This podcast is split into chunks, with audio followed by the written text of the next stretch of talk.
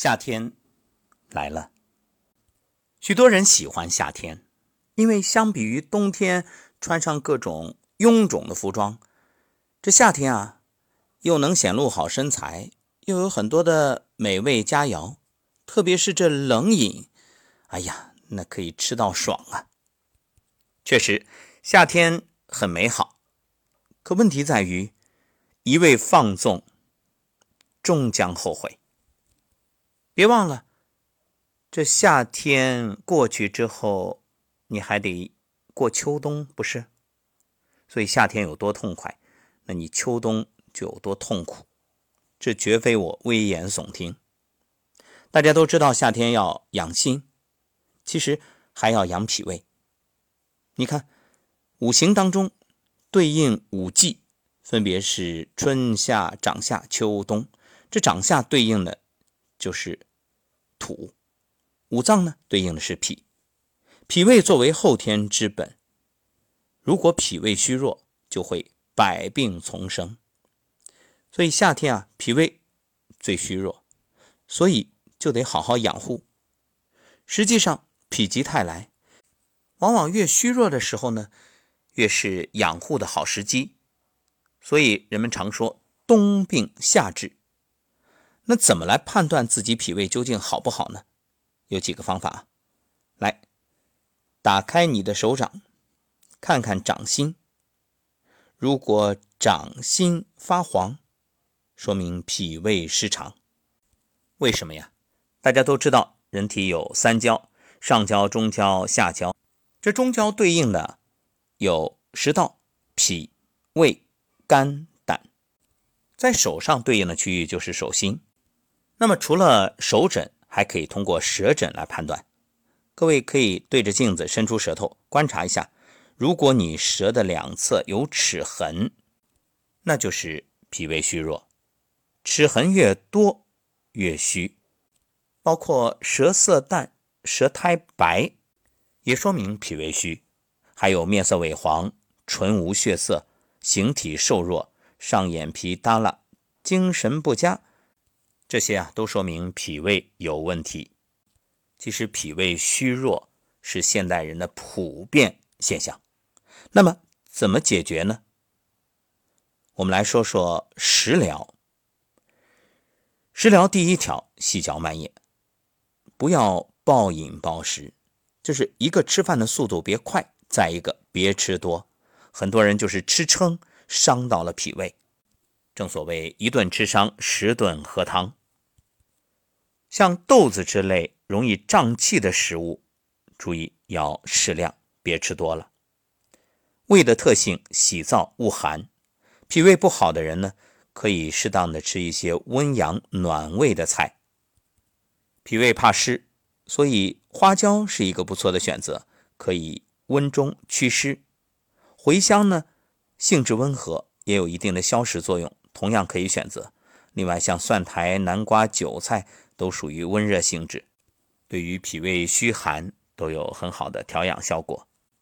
本期节目分享几个食疗方，第一个就是对脾大有好处的一种饼，白术、鸡内金、干姜各60克，然后适量大枣。做法呢也很简单，把白术、鸡内金、干姜烘干，全部打成细粉，大枣呢洗净去核，上锅蒸熟，压成枣泥，把枣泥和刚才打的这些粉末混合在一起，就做成饼干，用烤箱烤熟就可以了。这个呢，孩子特别喜欢吃。这种饼是来自古代的医书，叫益脾饼，有益于脾的意思，已经流传100多年了。其中这个白术啊，有健脾和胃、燥湿利水的功效；鸡内金可以消积滞、健脾胃；干姜入中焦脾胃，温中散寒；大枣呢是补脾养血的佳品。所以每天啊，空腹吃。但是注意也别吃多，不是什么好就一下吃很多，注意过犹不及嘛。基本上吃那么5个左右就可以了。当然这个也看你做的大小啊。这可以调理轻度的脾胃虚弱，改善消化功能，相信孩子会特别喜欢吃。第二个呢叫理中汤，原方呢是人参、白术、干姜、炙甘草。在这里建议大家把白术换成茯苓，这样呢既能温脾暖胃，也不会太燥。这个方子用干姜温补脾胃阳气，先把耗伤的阳气补回来，然后以人参、甘草补益脾胃的津液和脾气。你看很多人脾虚，就是经常的拉肚子，还有大便不成形，既伤津液又伤脾气，所以这样呢人参、甘草就是最好的补养。茯苓可以化脾胃的寒湿，因为阳气不足，因寒湿气滞留，就好像没有太阳的天气，雾气无法消散一样。所谓的云开雾散，那一定是阳光出来。古方是白术，白术呢是可以温燥脾胃祛湿的，但是现代人体质复杂，因为生活习惯和以前不一样，以前人多简单呀，所以现代人就特别容易上火。茯苓呢不会上火，它不温不燥，不寒不热，性子平和，而且向下走，能够将中焦脾胃的水湿通过小便的方式排出去。这样大约喝1个多星期、就能感觉肚子里有个小火炉慢慢升起，热量慢慢散开，肚子暖暖的。有些人胃口会变好，有的人呢可能放屁会增多，这都是脾胃功能得到调养的表现。当中焦的阴寒被化掉，气机通畅，阳气就不会向上冲，也就不会变成那种上热下寒的上火。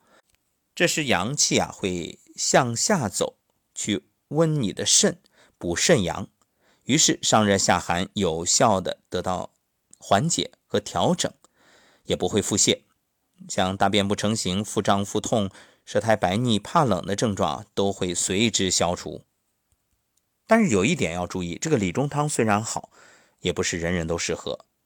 如果舌苔黄厚，千万别用，那说明脾胃湿热，要用健脾祛湿的食物或者是药物。所以理中汤最适合的是舌苔白腻的人。第三个就是猪肚汤，150克猪肚，20克百合，莲子去掉芯儿，然后20克红枣呢3枚，甘草5克，砂仁3克，生姜6克，连翘6到10克。做法也很简单，猪肚放到盆里，加点面粉，用1勺醋和适量的料酒反复的，然后去用手搓洗，再用清水洗干净，冷水下锅，水开之后5分钟左右捞起，把猪肚切成条状，然后再烧一锅开水，将猪肚和各种药材、姜片都放进去，小火慢炖，炖1个小时就可以了。猪肚同样是健脾胃的好东西，搭配上甘草、砂仁、莲子，这样呢既补脾又养胃又益气，可以调养脾胃。像气血虚损、身体瘦弱的人最适合。好，这是养脾胃的吃，那还有一些动作对调养脾胃也很好。下一期我们接着聊。